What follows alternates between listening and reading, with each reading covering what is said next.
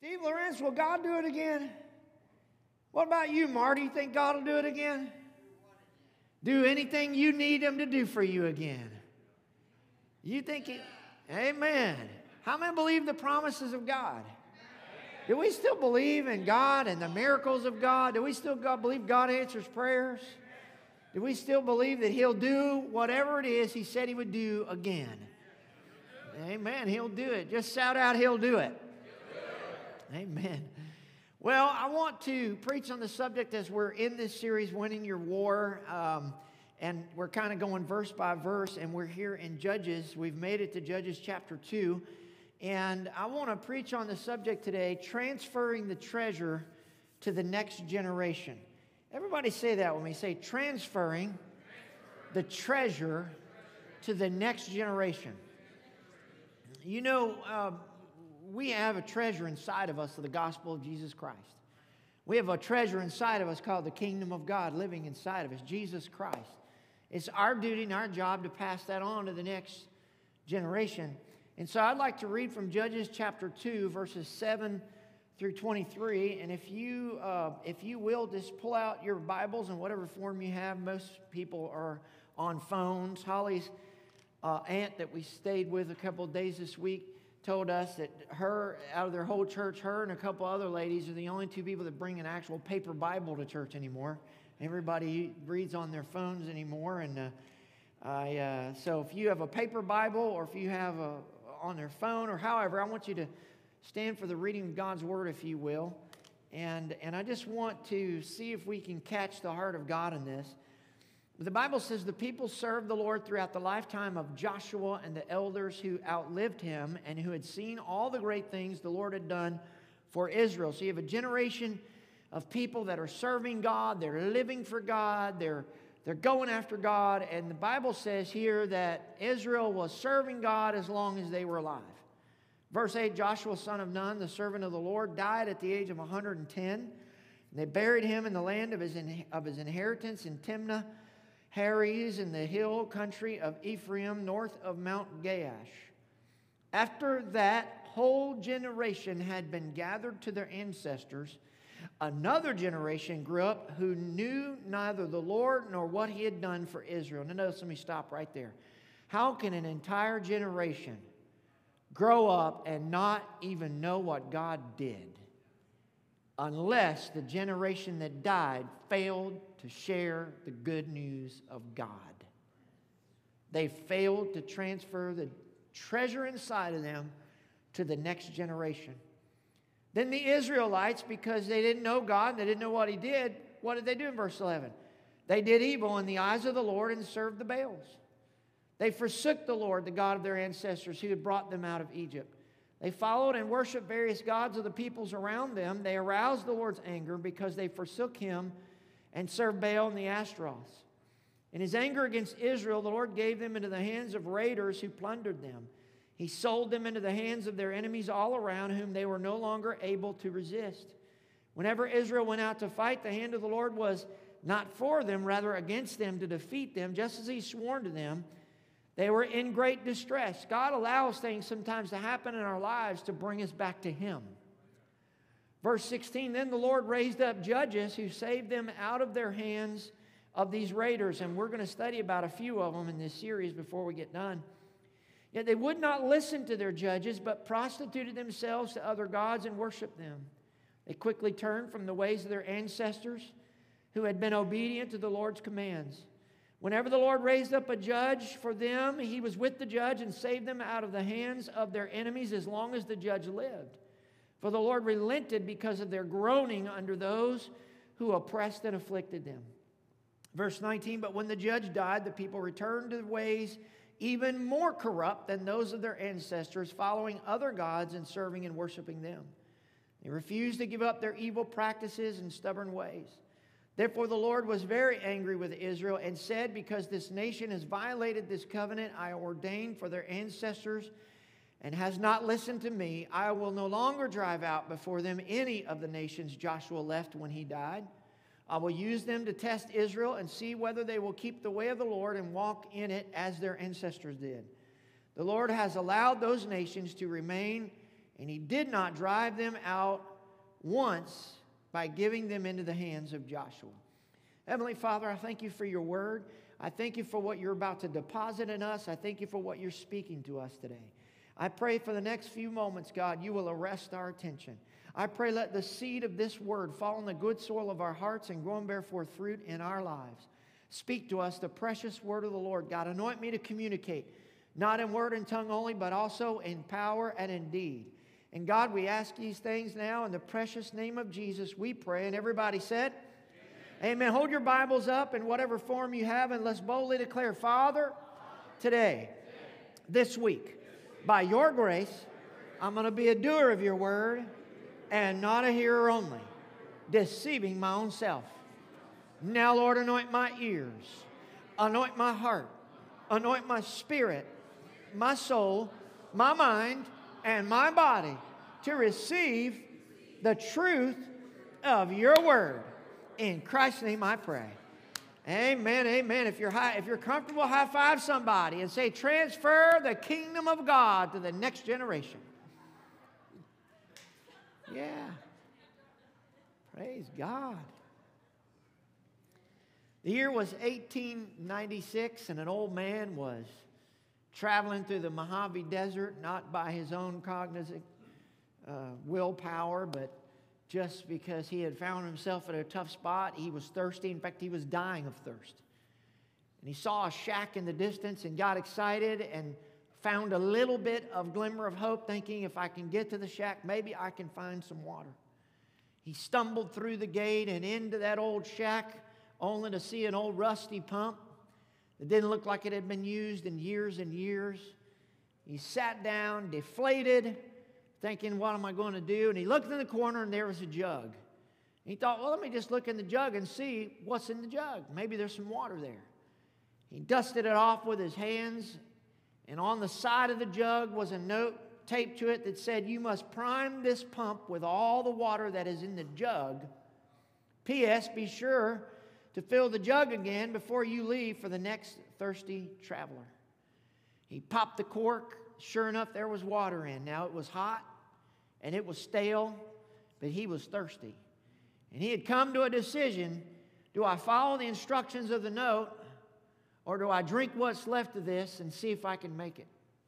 Reluctantly, he took all the water and he dumped it into that pump. He began to pump and pump and pump, and nothing happened. He began to walk away devastated, thinking, at least I could have had some hot, stale water. And all of a sudden, he heard just a little dribble.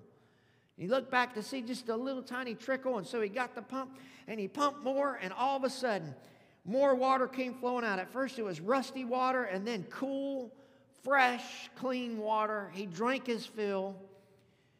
He followed the instructions. He poured the jug filled with water, and right before he put it back in the corner, he said, wrote extra on the note, believe me, it really works.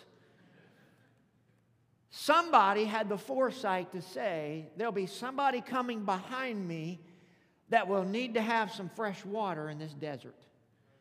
Somewhere along the way, our forefathers, maybe our parents, maybe grandparents, maybe great great grandparents, I don't know, down the line, had the foresight in many of our lives to transfer the gospel of Jesus Christ to us, to transfer the kingdom of God to us. Many of us were raised in church. Many of us were brought up in church, maybe half in, half out, but at least we got some kind of treasure passed into us, some kind of knowing that there is a God and we can get to Him through Jesus Christ. This, this little story has a message, and that is this that we have a responsibility to do more than simply take care of ourselves. We have got to have an eye for the future. There are others who are going to follow in our footsteps, other generations coming behind us, and when they get here, there's got to be something that we leave them. Now, when I preach this, our minds are going to go to our own families, maybe our own children or grandchildren or great grandchildren.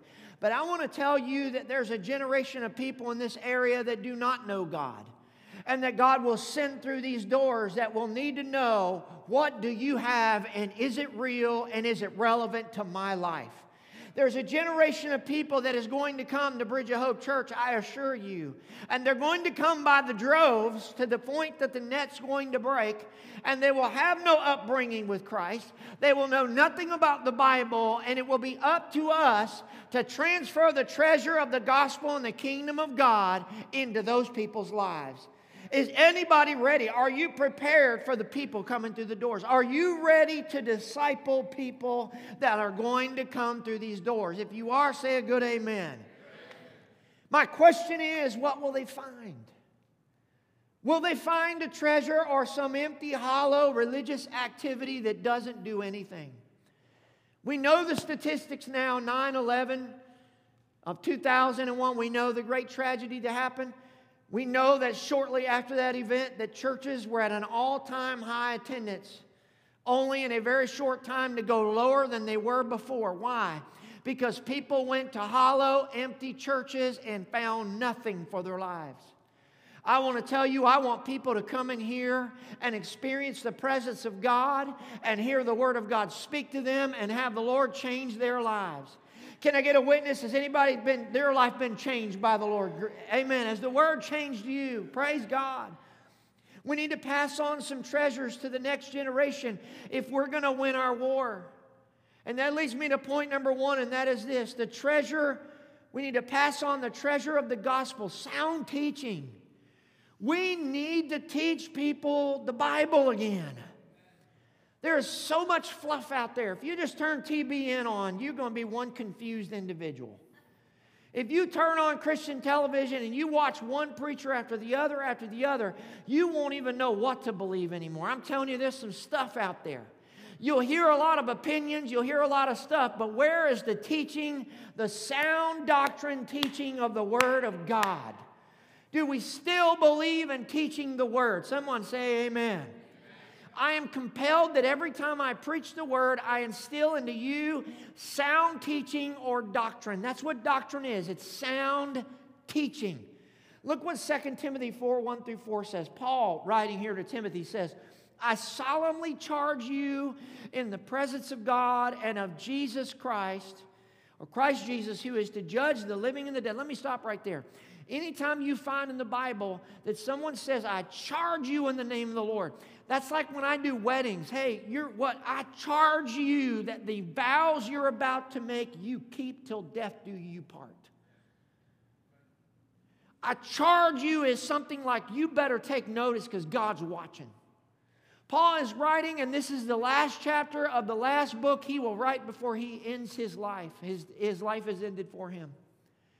And so in 2 Timothy 4, he is charging Timothy listen, Timothy, this is the last thing I'm going to write on this earth before my head's coming off.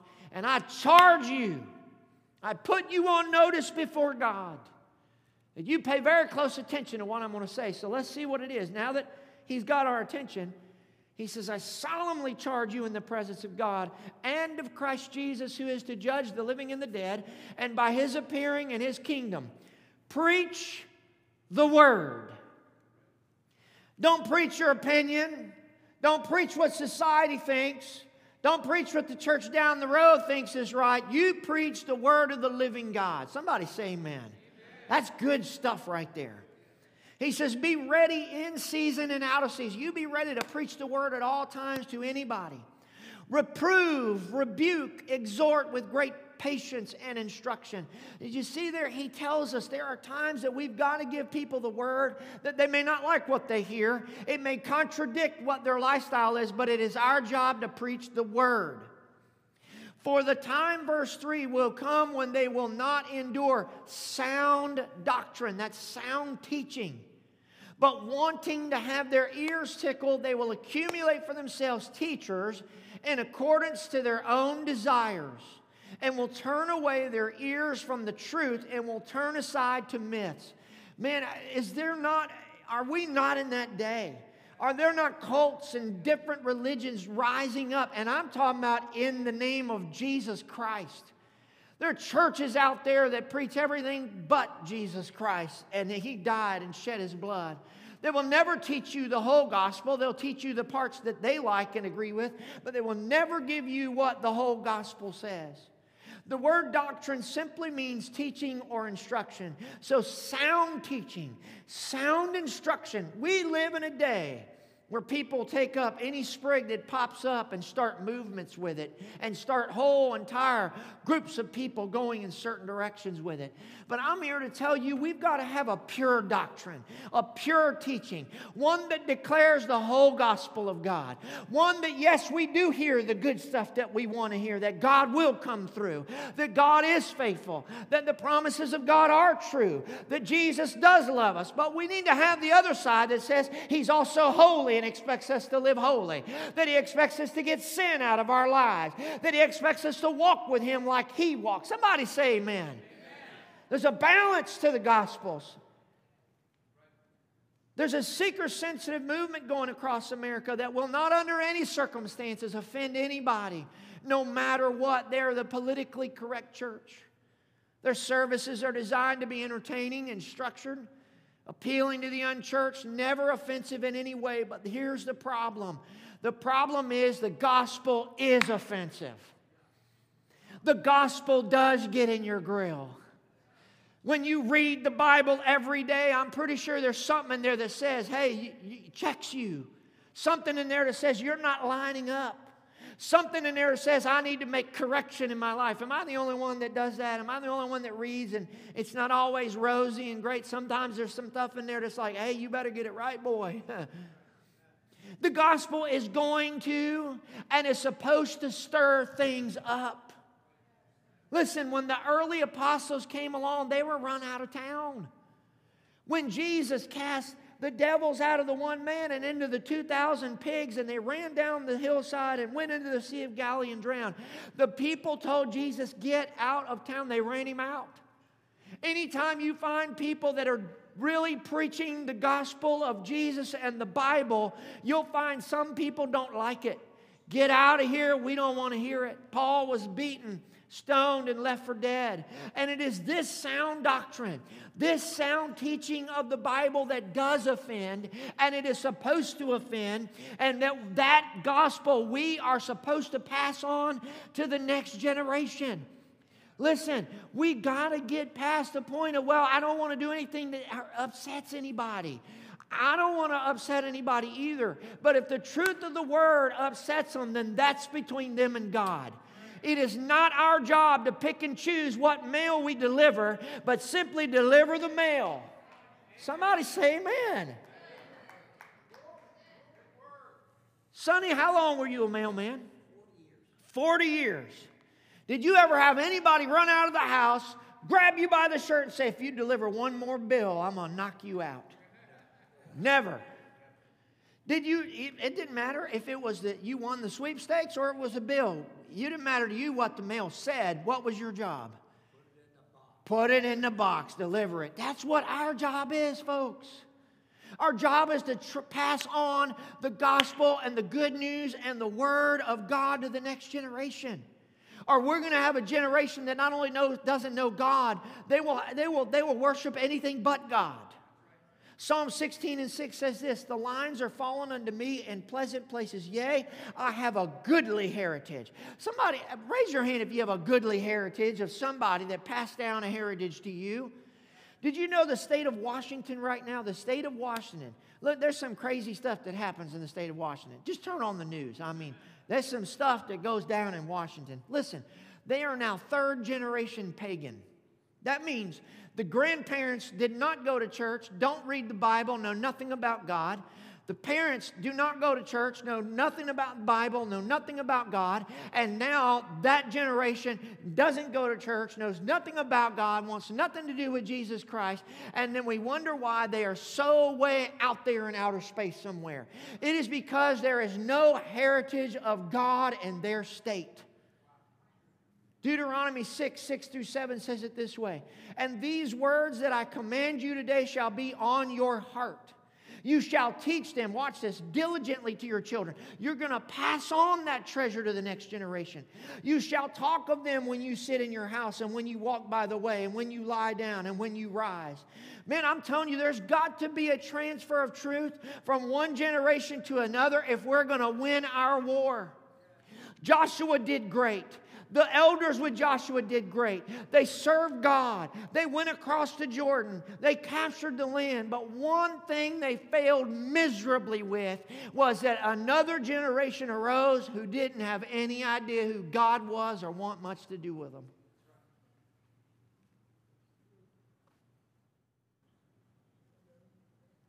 Moses passed on what he had to Joshua.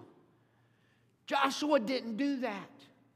I'm not beating up on him. I'm just saying, are we passing on the good news of the gospel and Jesus and the Word of God to the next generation? Let me pose it another way Who are you discipling right now? Who are you pouring into right now? When was the last time you prayed, God, put somebody in my life that I can disciple? When was the last time you pushed the plate back and fasted not for something for your own self, but for something to say, God, send me somebody I can pour my life and the treasure of the gospel and me into them?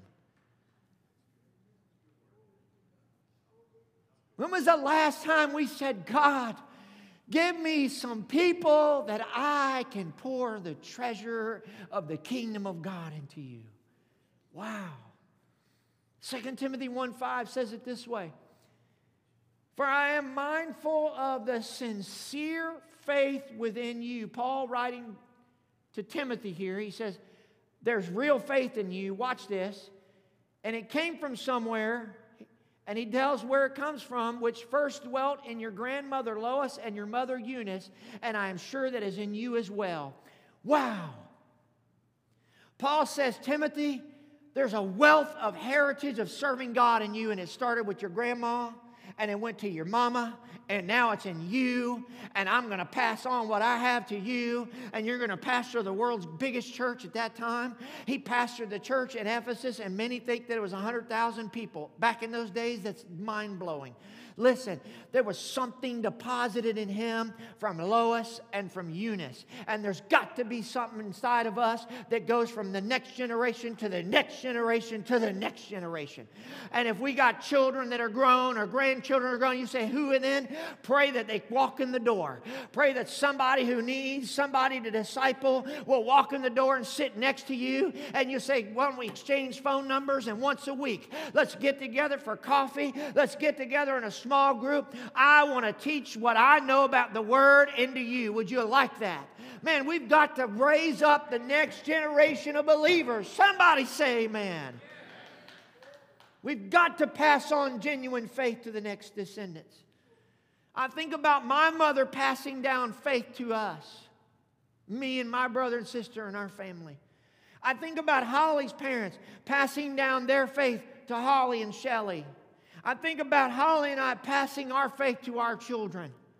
I think about Papa, my wife's grandfather, who very much became my grandfather.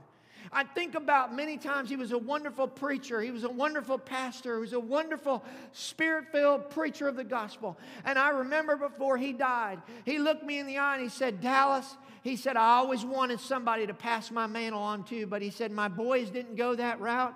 And he said, none of my, my the, uh, the grandkids really went that route. And he said, it's you.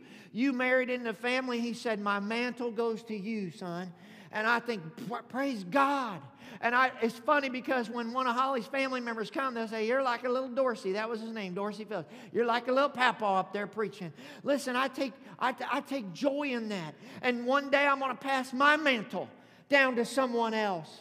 I want to tell you there's something powerful about that. And I'm thankful that Papa, before he hit the grave, was able to say, Hey, I've got somebody in my family that my mantle of anointing is going to go to. And he passed it on to me and Holly. I want to tell you there's something powerful about that. There's something, something exciting about that. Amen. Not only do we need to pass on the, the power of, of, of the sound doctrine and the teaching of the gospel, but we also need to pass on the treasure of a Pentecostal heritage. My blessed Lord, we are spirit filled people. And I make no apologies for shouting. I make no apologies for running before the Lord. I make no apologies for dancing before God. I make no apologies for speaking in other tongues as the Spirit gives me utterance. I make no apologies for being spirit filled, nor will I ever. Why would I apologize for God and the Holy Spirit living inside of me, dwelling in me, working through me, speaking through me, praying through me, sometimes singing through me? Somebody say amen. Are you glad to be Pentecostal? Isn't it good to be spirit filled? Yes. I don't want my children to grow up in an age that doesn't know the power of the Holy Spirit. I don't want them to grow up in an age where they don't know what the Holy Spirit does. I know what it is to be in revival services, pastoring a church, and having revival. And there's going to come a time where we're going to go back to revivals. I remember the time where children were laid out across the stage and they were laid flat on their back and they were speaking in tongues completely out under the power of the Holy Ghost. I know what it is to stack them up like cordwood. I know what it is to see legs grow in a church service. I know what it is to see miracles happen because I've seen it, I've been a part of it, and I don't want my children to grow up and not know what that's like. I don't want my children to think church is just some old dry, dusty thing you do on Sunday that you sing a few songs, hear a message, and go home. No, I want my children to know what it is to be in the power of the Holy Spirit. I want them to know what it is to be healed by God Almighty and to see miracles happen and to feel the Holy Ghost working through them and begin to pray in the Spirit as He gives the utterance. I want my children to know what it is to be part of a church that's like the book of Acts, where the Holy Spirit moves freely. My blessed Lord, I'm praying for a move of the Holy Ghost.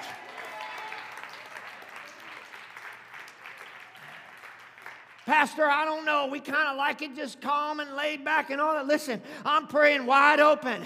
I want the gifts of the Spirit. I want the miracles of the Spirit. I want old fashioned Pentecostal church where when we just sit in the presence of God, where the power of the Holy Ghost moves and changes lives. I believe in the baptism of the Holy Spirit with the evidence of speaking in other tongues. I believe in the gifts of the Spirit. I believe in the doctrine or the teaching of laying on of hands and seeing people healed. I believe in miracles today. I believe in changed lives today. And your pastor of Bridge of Hope Church is praying fervently, God, bring revival. Let a fresh wind of the Holy Spirit move. Let people walk in and say, Man, I don't know about anything else, but I know I met with God. And I know I can't go home the same. I didn't get a badge at an altar, I got a heart transplant. My heart is after God. I want to see God turn people so upside down, their whole families start coming and saying, I don't know what's going on, but I I need some of that. Pastor, you lost your mind. Yes, I have lost my mind. I don't want to be earthly minded. Pastor, don't you know this isn't really politically correct? I don't care what's politically correct. I want the kingdom of God to move afresh and anew. In Judges 2, you see here that Joshua and the elders, while they were still alive, they served God, but when they died, the people stopped. They failed to pass on that treasure to the next generation. It never went, watch, from their grandparents' faith to their parents' faith to their faith. Something's got to change. Somewhere our children have got to make it their faith, their choice. We're raising a numb generation which are unacquainted with the manifestation of God's power and presence. I see, I I've seen God do too much to just be satisfied. Amen. I've seen kids lay hands on other kids and they get baptized in the Holy Spirit. I've seen too many miracles with my own eyes. I've seen too much real stuff to ever want to go back and just settle.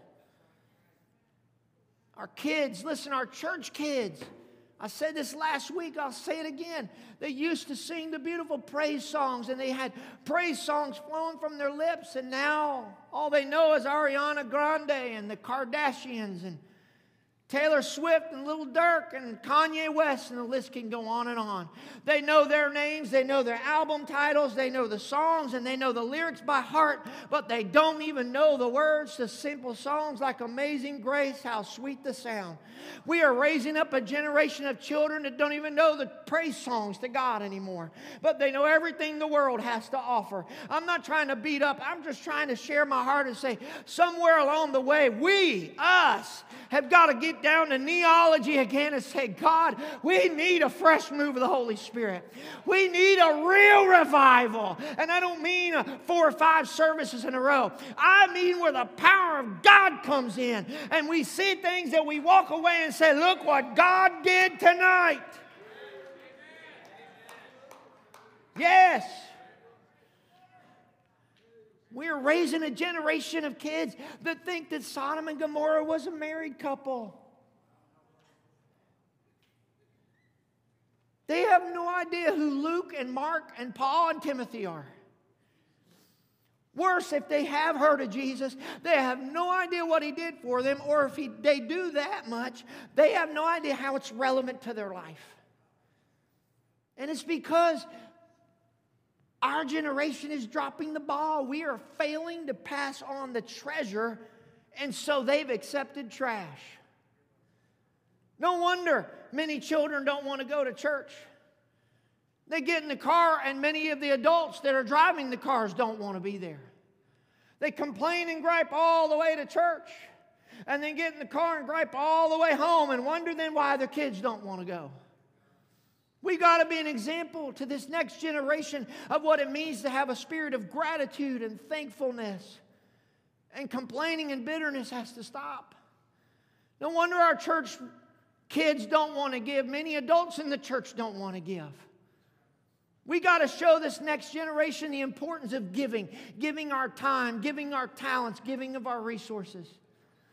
No wonder our children don't want to worship God the way He put in the book for them to be worshiped because they look around and see many of the adults in the church don't want to worship God the way He put in the book for them to be worshiped. We need to teach the next generation this is how you worship in spirit and in truth.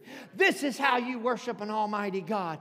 This is how He is pleased with your worship. Somebody say, Amen. No wonder our children don't want to witness. They never see that many adults witnessing at any time. We need to lead by example and show this next generation how to witness to a lost and dying world. No wonder our children won't sign up to work and serve for God in church. They look around and see many of the adults in church don't want to serve and work. If it's more than 10 minutes, it's inconvenient. I can't do it, Pastor. We need to be an example to this generation to show them what it means to work for God, to serve God no matter how young or how old. Somebody say amen. Pastor, we ain't sure about all this kind of preaching.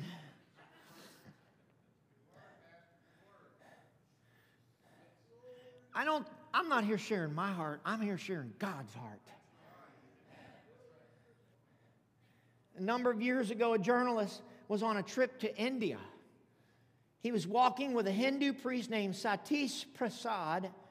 The man said he wanted to come, he's a Hindu priest, wanted to come to our country to work as a missionary among the Americans. The journalist assumed that he meant he wanted to convert Americans to the Hindu religion. But when asked, this is what a Hindu priest from India said about coming to America. Look at the quote on the LED screen. Satish Prasad said, Oh no, I would like to convert them to the Christian religion. Christianity cannot survive in the abstract, it needs not membership, but believers. The people of your country may claim they believe in Christianity, but from what I read at this distance, Christianity is more accustomed than anything else. I would ask that either you accept the teachings of Jesus in your everyday life and in your affairs as a nation, or stop invoking his name as sanction for everything you do. I want to help save Christianity for the Christian. Many of you know Dr. Mark Rutland. He's a personal friend of mine and mentor. He told me that the last time he, well, he's probably been there since then, but at the time he told me the last time he was in Ghana, Africa, He said the pastors, the, the, the pastor, the main pastor of the village in this one village in Ghana, Africa, pulled aside the children. There was two students, one or two, that had gotten scholarship to go into American universities and leave Africa and go over there. He said, I watched and I listened with my own ears and saw with my eyes the pastor pleading with these two kids, please don't go to America. Here, everybody in the village is Christian, real Christian. Here, it's easy to live for Jesus. Everybody lives for Jesus. But you go there, nobody lives for Jesus. You go there, you'll get tainted by American, uh, uh you know, uh, society and by the universities. And before long, you won't even want to serve Jesus anymore. Please don't leave Africa and go to America, or you might lose your Christianity. This is what, didn't we used to send missionaries to Africa to win them to the Lord? And now they're saying to their kids, don't go to America. You'll get ice cold and you won't serve God anymore. What is it that everyone else in the world can see about us that we somehow can't see about ourselves? We've got to get to a point where there's a fresh fire burning yet again. Where we get lost in the presence of God in our prayer closets and in the Word of the living God. Is this okay to keep preaching this way? It's time for our kids to be tuned into God's Word. Amen. It's time that they learn who Matthew, Mark, Luke, John, and Jesus are and let them begin to take on their character and their personalities. It's time to hear mom and dad pray again. Oh, hallelujah. It's time they see dad worship God with lifted hands, unashamedly, with tears running down their face, dancing before God, like David saying, I'll be even more undignified than this tomorrow. We need to see moms cry tears of joy at old fashioned altars again, crying out to God. It's time that parents give again, work again, and serve again, and give God their best again so that the next generation will know that's what Christianity is. Folks, this generation doesn't know how to pray, give, serve, worship, work. They need us to teach them by example. It is time. There's a song that was written by uh, the guy who's the worship leader at, uh, at, at uh, Pensacola, Lindell, I think. I can't remember his name exactly. It escapes me. But here's some of the words. I wanted to just share this with you because I feel like it's fitting. It's time, he says. Time for the dead and gone. Time for the broken ones to live again. It's time, time for the dead to rise. Time for the wings to fly, to live again. I can hear the calling. I can hear the sound of rain over the mountains and over the valleys. I hear the calling it's time. It's time for the dead to sing, time for the walls to ring with the songs of freedom. It's time, time for the numb to feel, time for the wounds to heal with the songs of freedom. It's time, time for the tide to turn, time for our hearts to burn with desperation. It's time, time for a sacrifice. It's time we paid a price for our generation. Over the mountains and over the valleys, I hear the calling. It's time. It's time for the dead to rise. It's time for the wings to fly. I hear the calling. It's time. It's time for the numb to feel. It's time for the wounds to heal. I hear the calling. It's time. It's time that we paid a price. It's time for a sacrifice. I hear the calling. It's time. Over the cities and all through the nations, I hear the calling. It's time. It's time for children to return home. It's time for the prodigals to come back. Somebody say amen. It's time for the prodigals to come back. I hear the calling. It's time. It's time to break down the walls. It's time to see them all fall down. I hear the calling. It's time. Over the cities and all through the nations, I hear the calling. It's time. It's time to break the walls between the races. It's time to tear down every wall that we have built up. And I hear under the inspiration of the Holy Spirit, Him beckoning to you and I. It's time. It's time we pray fervently. It's time we go after God. It's time we tear down walls. It's time we gather. It's time we come together in the name of Jesus, the Christ of Nazareth, and ask God to fill our hearts, our homes, and our churches again. Woo! Hallelujah! It's time we pass on this treasure to the next generation. One young mother was cooking and she heard a loud bang in the other room. And her eight year old came around the corner and said, Hey, Mom, you know that vase that you passed down has been passed down from one generation to the next, to the next, to the next? said, Well, this generation just dropped it. And I'm afraid that this generation has dropped it too many times. This is why you sign up to serve. This is why you give tithes and offerings. This is why you witness to the lost. This is why you worship without caring what anybody else thinks. This is why you go after God and you're all in because there's a generation watching us. I want to tell you, my mom taught me. I got to thinking about this. I got to thinking about when I was a child. And yes, my dad had did things a certain way, but my mom served God. And I got to thinking about my heritage, and I got to thinking, you know, my mom taught me the value and how important prayer and Bible study was because after dinner, every single night, my dad would turn the ball game on, me and my brother watch the ball game or do whatever. My mom would leave the kitchen table, she would go to her bedroom, shut the door, and we all knew for the next couple of hours that was her prayer time and her Bible study time. And that's what she did. She filled herself and her heart with the power of God. She taught me the value of prayer and Bible study. She also taught me the, the, the, importance of attending church because if we weren't out of town or somebody wasn't deathly sick, my mom was up going to church, dragging us with her. My mom also taught me the importance of serving because all my childhood she taught a Sunday school class. And she'd study all week and prepare and pray that it would be the best it could possibly be. She taught me the importance of giving because she always tithed and always gave. And if anybody had need, she'd take the shirt off her back and give it to them. I want to tell you, I'm thankful that I have a mama that taught me what it means to be a real Christian, that taught me what it means to go to church, to serve God, to give, to live for God, and to do what she could. Somebody say, man, does anybody else have a mom like that? Praise God. And if you don't, you can be that person to somebody else. And finally, we need to pass on. This is very quick, and we're going to pray the treasure of commitment. Everybody say the treasure of commitment. 1 Kings 8:61 says, And may your hearts be fully committed to the Lord our God. To live by his decrees and obey his commands as at this time. The church will never be more than just a place to go for some on Sundays because their commitment level is never what it needs to be. I hear the Lord challenging us, saying, Why don't you recommit to prayer today? Let's recommit to generosity. Let's recommit to the harvest. Let's recommit to building relationships with one another and making strong ties and bonds together. Let's recommit to being the salt of the earth. Let's recommit to being the light of the world. Somebody say amen. Let's recommit to transferring the treasure to the next generation. May those who come behind us find us faithful. May they find us all in. May they find us fully committed. Like our forefathers that did everything they could to make our nation what it was, they were all in. Their neck, their, their lives were on the line. May we be all in for God. I'll close with this story and we're going to pray.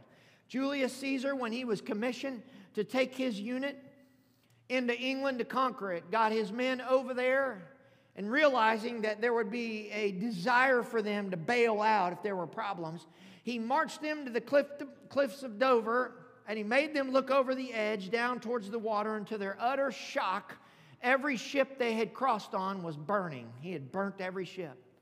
His message was Boys, we're all in. There's no going back. We either conquer or we die. Well, guess what? They conquered all. they didn't have much choice. You know what God is saying? There's some ships that need to burn in here today.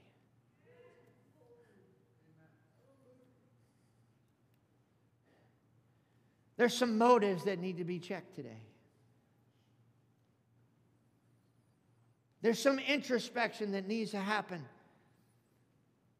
There's a rekindling of prayer that needs to spark and rage in our lives.